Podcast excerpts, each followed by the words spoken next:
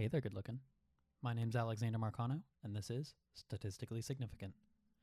Now, the keen observer might notice that I said this was a weekly podcast, and yet I just released two episodes in the same week. What's up with that?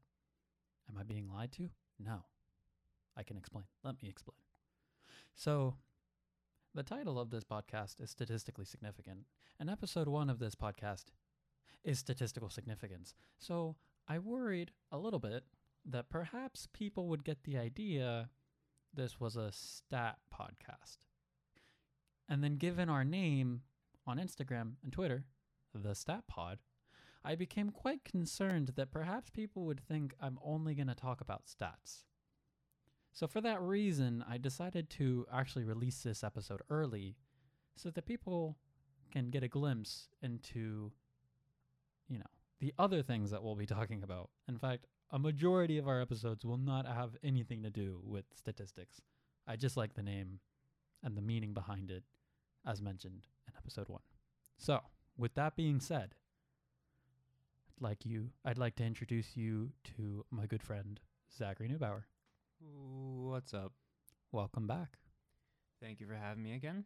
No problem. So how was your day? How was your week? My day, my week. Woo, my week. What is today? Today is uh Friday. It is the good old Friday. What did I do this week? Oh, I did. a lot- I worked a little bit. Um, honestly, this this week wasn't very eventful. I oh, I went to a cool Korean market this morning. Oh yeah. It's actually really cool. Yeah, I was able I was able to find like certain ingredients that I've always wanted to cook with that I've never been able to find. Like, it was actually really cool. They have really nice produce section. Really like they have a large variety of everything. Things I've never seen. Oh, actually, I left stuff in the freezer I was supposed to eat. oh, you know this is very good theming because our topic today takes place in India. Or, Oh, well, in oh, Asia. yeah, yeah, it takes yeah, place in India, which over in that Asia, area. Yeah. So, very what a great parallel. Okay. Yeah. Cool. So, with that with that being said, today we're going to be talking about Siddhartha Gautama. And if I mispronounce that, please forgive me. And I'd also like to mention before before we get into it that for the first 500 years of the telling of this story, it was all orally. There was no written history. So, there are actually a few different versions of this story. Uh, and if I make a mistake, or it sounds a little different from what you've heard, uh, that that might be the case. Uh, because again, these are all stories that have been handed down for, for at least the first 500 years through storytelling. Uh, so with that being said, let's stop or let's start by talking about this week's spicy stat. So, according to research published in Ecology, octopuses, yes, octopuses, not octopi, Oh, really? yes, Oh, punch fish Oh. deliberately. Sometimes there's a reason, like they're hunting for fish, but other times researchers have not been able to find a discernible excuse for why they are punching fish. Did the fish die when they punch him, or is it kind of like? It's more so like it's just like d- like they're like, "Whoa, what?" And I'm What's happening? You know? like, I, if you watch vid- there's videos of it online, it's Really? hilarious. that's actually They're just like, funny. "Whoosh," Do and they they just them punch after? him. Sometimes, sometimes it's for hunting. Other times it's like, why are they doing that? So the big, they're like the big bullies of the ocean. Kind of like you. Anyways, so this story begins 2,500 years ago. So that is, for people who don't know, 500 years BC. Whoa. In a fertile valley between India and Nepal, a pregnant queen had a dream. Now, this dream showed a beautiful white elephant that gave her a lotus flower and entered the side of her body. The queen, of course confused, then went to a sage, or sa- sages, to have her dream interpreted. Well, quick question. What would, what is a sage? Uh, my understanding is that a sage is like a wise, wise person, Okay, I like guess someone that would know uh, about like the a- spiritual world. kind of like a librarian in a way. Yeah, but sage is usually like on the mystical, spiritual, Oh, okay. like oh, a librarian of spirits, Like, okay, like a sense. dream interpreter in this case. librarian for the spiritual knowing. yeah. Okay. So the sages then interpreted the dream and said that she is destined to give birth to a man who will either be a great ruler or a holy man, and would either conquer the world or become an enlightened being. A few months later, a baby boy had been born, and seven days later, the mother had died. Oh. So, again, born 500 years before the birth of Jesus Christ, Siddhartha Gautama was the son of a king who was given every possible luxury life could offer. This this this child was offered everything. Dang. He was a prince among a clan of warriors. And as a child, he was delicately brought up, always provided with a sunshade to protect him from the sun, dust, dew, etc. And his father gave him three lotus plants one where red grew, one where white grew, and one where blue lotuses bloomed. And his father wants him to become the great ruler of the world. At this time, India was divided into 16 different nations, and it Oh. was believed that he would be able to conquer and unite them all if he remained as king. Hmm. Okay. For that reason, his father wanted to prevent him from ever realizing that there is anything wrong in the world, because it might cause him to take on the path of becoming a holy man rather than a king. Because remember, there's two possibilities. Yeah. So, shielded from all pain, Siddhartha was indulged in every pleasure conceivable, every whim, desire fulfilled. The most costly garments, the most expensive foods, and surrounded by beautiful women. During the rainy season, he would stay in his palace, where he would be entertained by musicians and dancing girls, and never even thought of leaving. Sounds pretty good, right? sounds, sounds pretty nice to me. I sounds mean, like uh, sounds like the life, if you're asking me.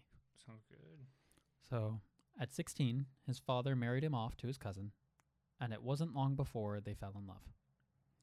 So much so that on their 10th 10 year honeymoon, because they took a 10 year honeymoon.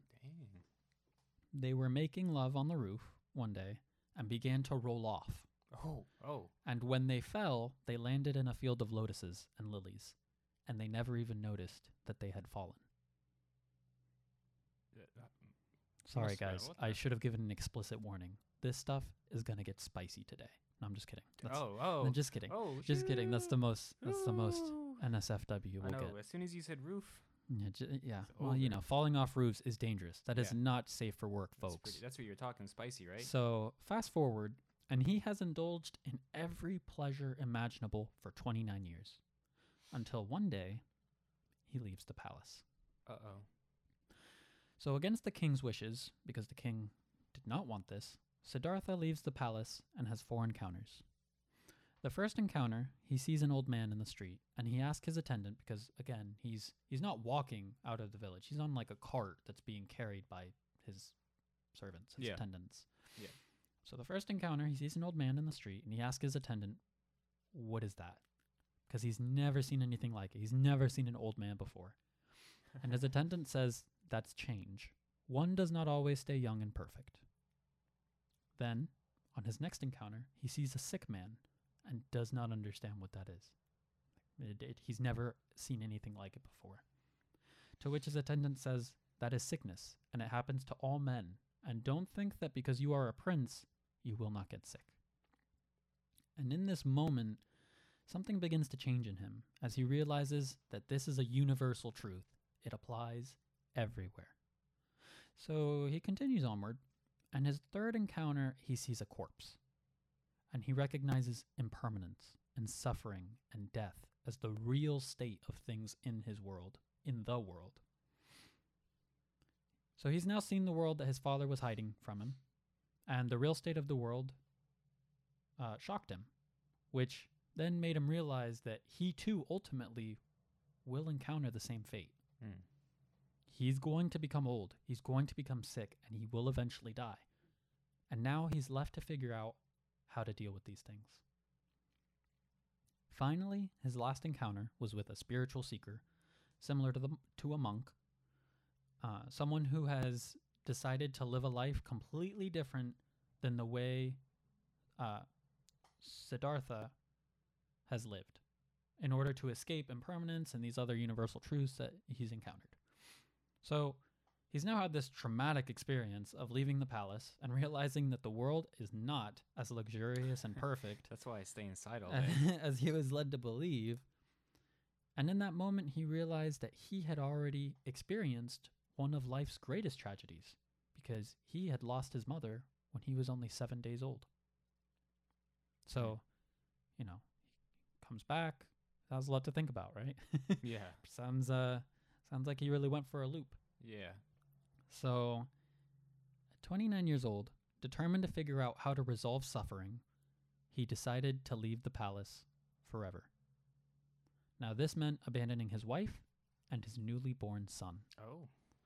So, late one summer, summer evening, he walked in his wife's room, and as she was sleeping with the baby in her arms, he watched from the door and realized that if he was to pick up his child one last time, it would be too painful to leave.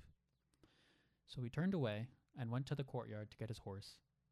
And as they galloped away, the horse leapt high into the sky where Siddhartha was confronted by Mara, the god of desire. Now Mara was waiting and told him that he was destined to rule a great empire and to go back so that worldly power can be his. Siddhartha refused and continued to leave the palace, his father, his wife, and his child.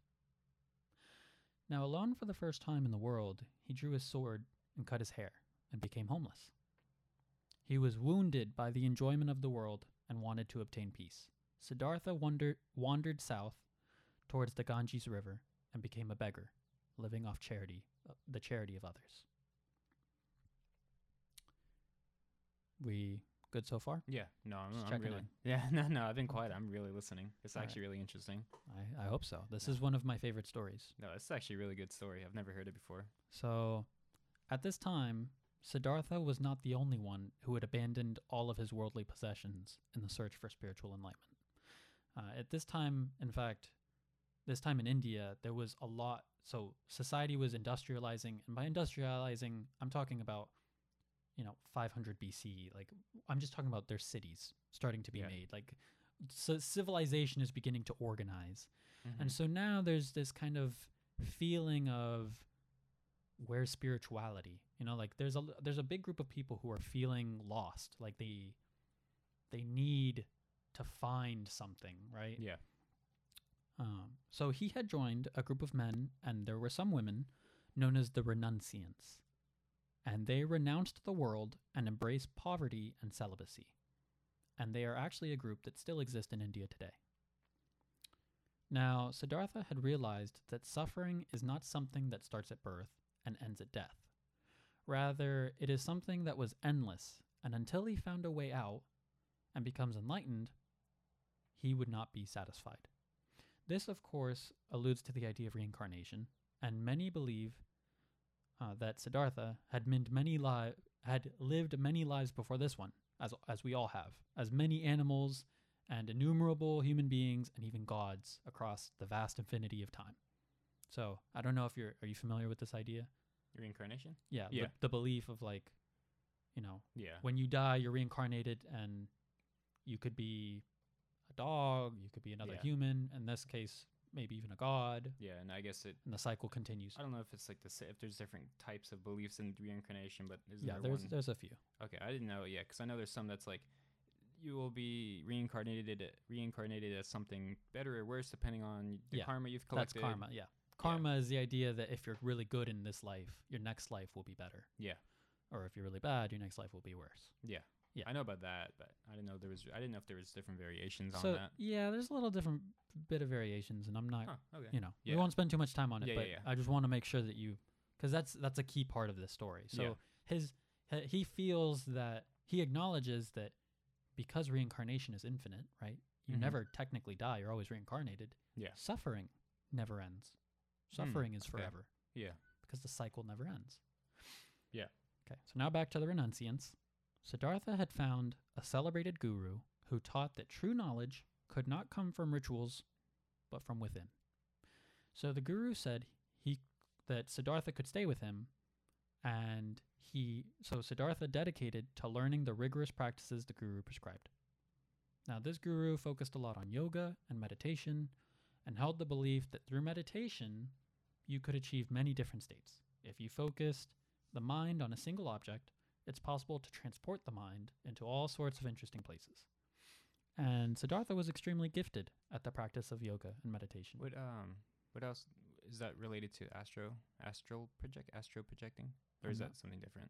Mm, Okay, I'm Well- assuming it's different now because you don't. Yeah, I mean, I'm not, I'm not sure, but I know that, like, this was a kind of like a a, a train of, a a branch of belief.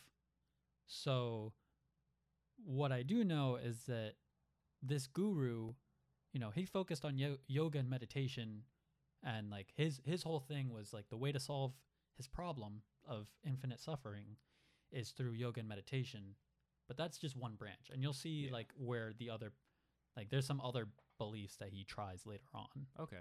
so um he, he again believed that through meditation you could transport the mind and solve this problem and siddhartha was extremely gifted at the practice of yoga and meditation and he took these practices to the limit he was very good at it but he still found himself with the pains that he sought to solve uh, he would achieve this very rare mental state, but the problem is that these were temporary and they don't solve the problems of reality, the world that's in front of him, the one you have to live through.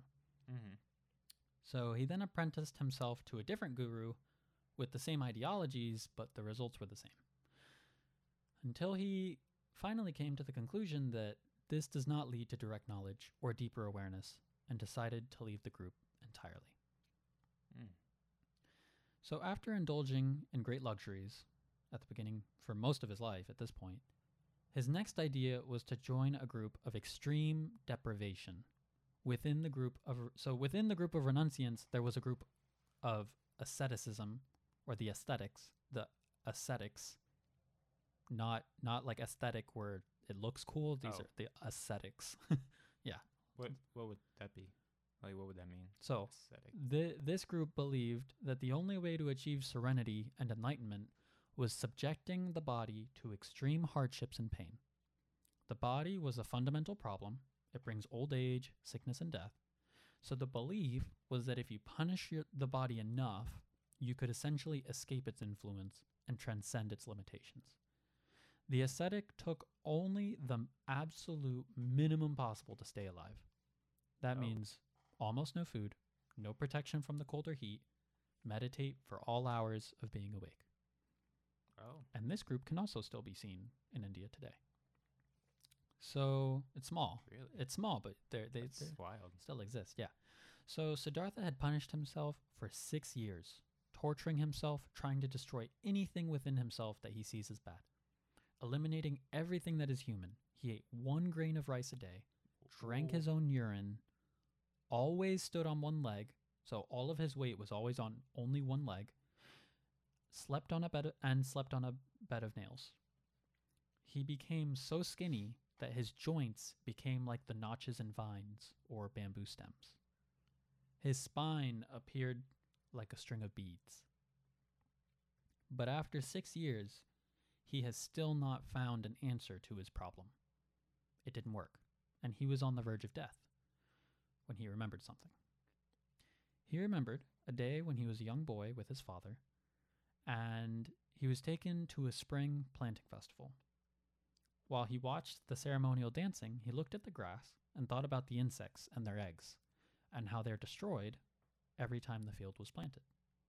He became very sad because he felt great compassion for those, those insects. Mm.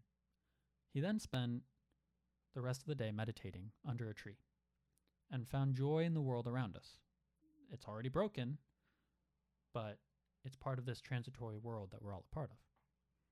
And the fabric of this world, despite all of its tragedies, is actually in that joy. It was because of this memory that Siddhartha realized he can't sustain a feeling of joy if he does not take any food. So he should eat something. And it was in that very moment that a local village maiden appears with a bowl of rice porridge and says, Here, eat. He also acknowledged that it is not possible to live without compassion and generosity. He decided that he had failed. He had spent all this time following asceticism, but he still hasn't answered his question. Life is painful, life is full of change, and it's still a problem. He had then left the ascetics to continue his quest. After eating the rice porridge, Siddhartha had taken a shower and changed his clothes, and sat under a fig tree known as the Bodhi tree. He began to meditate, and he said that he will not move from his place until he has solved his problem. It was in this moment that Mara, the god of desire, chose to challenge him. With an army of demons, he attacked, but Siddhartha did not move, and their weapons turned to flowers. Mara then sent his three daughters to seduce him, but Siddhartha remained still. When he finally faces Mara, he realizes that he's really facing himself and his own destructive capacity. But instead of becoming a warrior and attempting to fight himself, he becomes calm, composed, and completely undisturbed. Not in a trance state, he's fully aware of the world around him, but chooses not to react, which frustrates Mara. He successfully resisted each temptation that Mara had designed. But he had one final test. He demanded Mara demanded to know who testify that he was worthy of obtaining enlightenment. Siddhartha said nothing. Rather, he reached down and touched the ground, and the earth shuddered. He says that the earth is my witness, Mara. You are not the earth. The earth is right here beneath my finger. And the earth is what we're talking about. Accepting the earth, not owning the earth, not possessing the earth, but the earth just as it is abused, exploited, despised, and rejected, plowed and mined. But we owe everything to the earth. Mara had lost. Siddhartha continued to meditate through the night, and all of his former lives passed before him. As the morning star appeared, he roared like a lion. His mind was now at peace. The heavens shook, and the Bodhi tree rained flowers. He had become the awakened one. He had become the Buddha. He had not found a new state, but rather surrendered to a state that always existed. He realized that he has always been in nirvana. He had always been enlightened. Reality is nirvana. It's the unreality and ignorance that blinds you to what is right in front of you and makes you think that you are some self centered being, separate from the rest of the world, trying to fight off the universe. For weeks, the Buddha had remained under that tree and pondered the possibility of spending the rest of his life under that tree. But eventually, he decided that he must go and share his teachings. He would dedicate the rest of his life to teaching the world. And that is the story of the Buddha. Huh. It was actually really interesting. Yeah. Like I was actually, so I was so quiet because I was actually really, really listening. Yeah, and there's there's a a lot more to that story. I mean, of course, Yeah. that's that's how he became the Buddha, which really just means the enlightened one. So So is is does Buddha is Buddha a word in? I'm not sure if it's a word, but it if you are the like I can be the Buddha, you can be the Buddha. We're all capable of being the Buddha. It simply means that you are an enlightened one. And if you are enlightened, then that means you are free of that cycle of reincarnation, Oh, which means you are no longer a part of the end, the infinite suffering. Oh, okay. And then, if you happen to know if you are free from that cycle, if you were to pass, you wouldn't continue on in a new life. Right. Because So the Buddha, fast forward a ton. Yeah. Um, when he dies, he he does not get reincarnated because he has become enlightened. Hmm. So it is the end.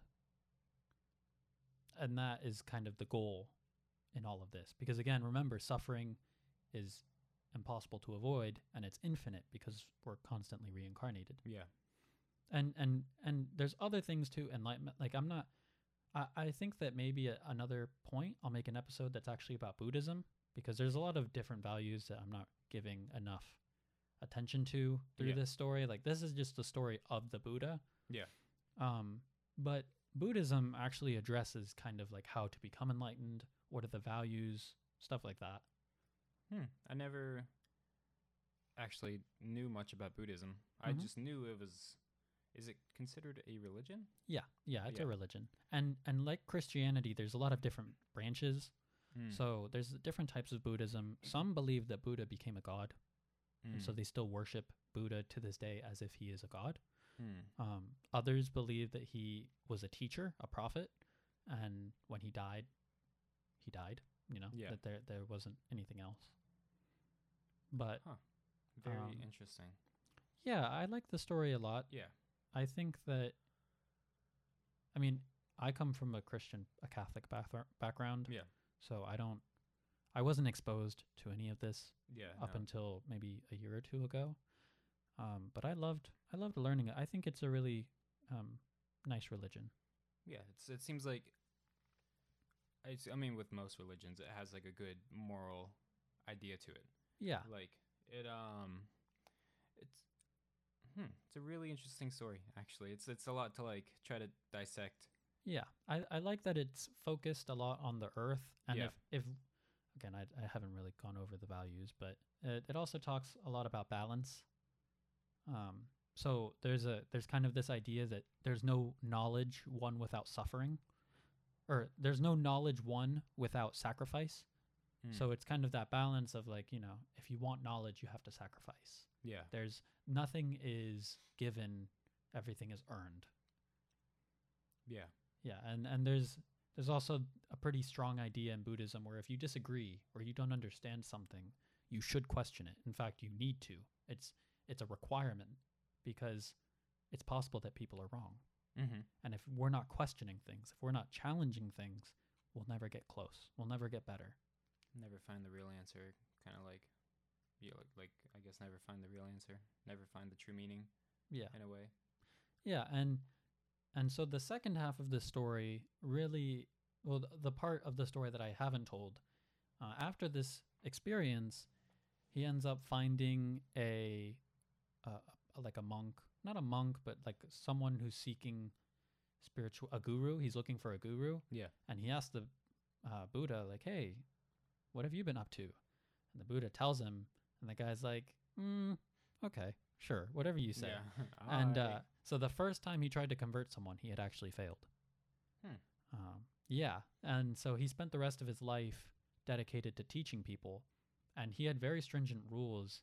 For example, they weren't allowed to keep money, Hmm. so they lived off. They had to beg. Like you couldn't get paid. You you had to beg. You had to offer, and you had to offer a service. So if if you wanted food and you were spreading this wisdom, you would have to say, "May I please, you know, teach you about the ways of, of enlightenment." Yeah. And then you had to, you know, and then if they offered you dinner, then you could take it. But you weren't a, you weren't meant to get acquire wealth. You were meant to stay poor because then you rely rely on compassion and empathy, and that is a big part of this religion. Hmm. Is is that something that's still practiced nowadays? If you Uh, happen to know. I don't think I don't think it's still followed to the point of you're not allowed to have anything. Yeah. Like you, you're you're you have to be a beggar, yeah. but the focus on compassion is still very strong. Hmm. Yeah. Uh, another one of their sayings is that in order to gain anything, you must first lose everything. because I guess it gives you, it makes you realize you were taking everything for granted in a way. Yeah. Yeah. And uh, yeah, I mean, I also think it's pretty. People don't realize this about Christianity because this is also the case with Christianity. But the first books, written works, weren't written for 500 years after this took place. It was all very vocal. Yeah, Yeah, so a lot of these are oral traditions, and you know these stories. Uh, a couple of the things I said in the story obviously shouldn't be taken literally. I mean, yeah. the god of desire. You know, that's kind of hard to imagine. I think you Yeah. know, there's things about these stories that people need. Uh, that I think it's important to like realize Take yeah. they're take, stories. yeah. Like these have been told. take as interpretation of Yeah. What ha- yeah like Yeah, and what's important is the message, because like I said at the beginning, there's a lot of different versions of this. yeah and they're all kind of correct because well you know this has been going on for yeah for yeah quite and, a and we can't really say like this didn't happen. Yeah. This did happen. This didn't like it's. yeah Yeah. so that is that is our story for today Thank I you actually- for joining. Yeah, I really enjoyed that one. Yeah my pleasure. All right. For all of you listening, if you loved us, please let us know. If you didn't, please don't let us know. all right. Have a good week.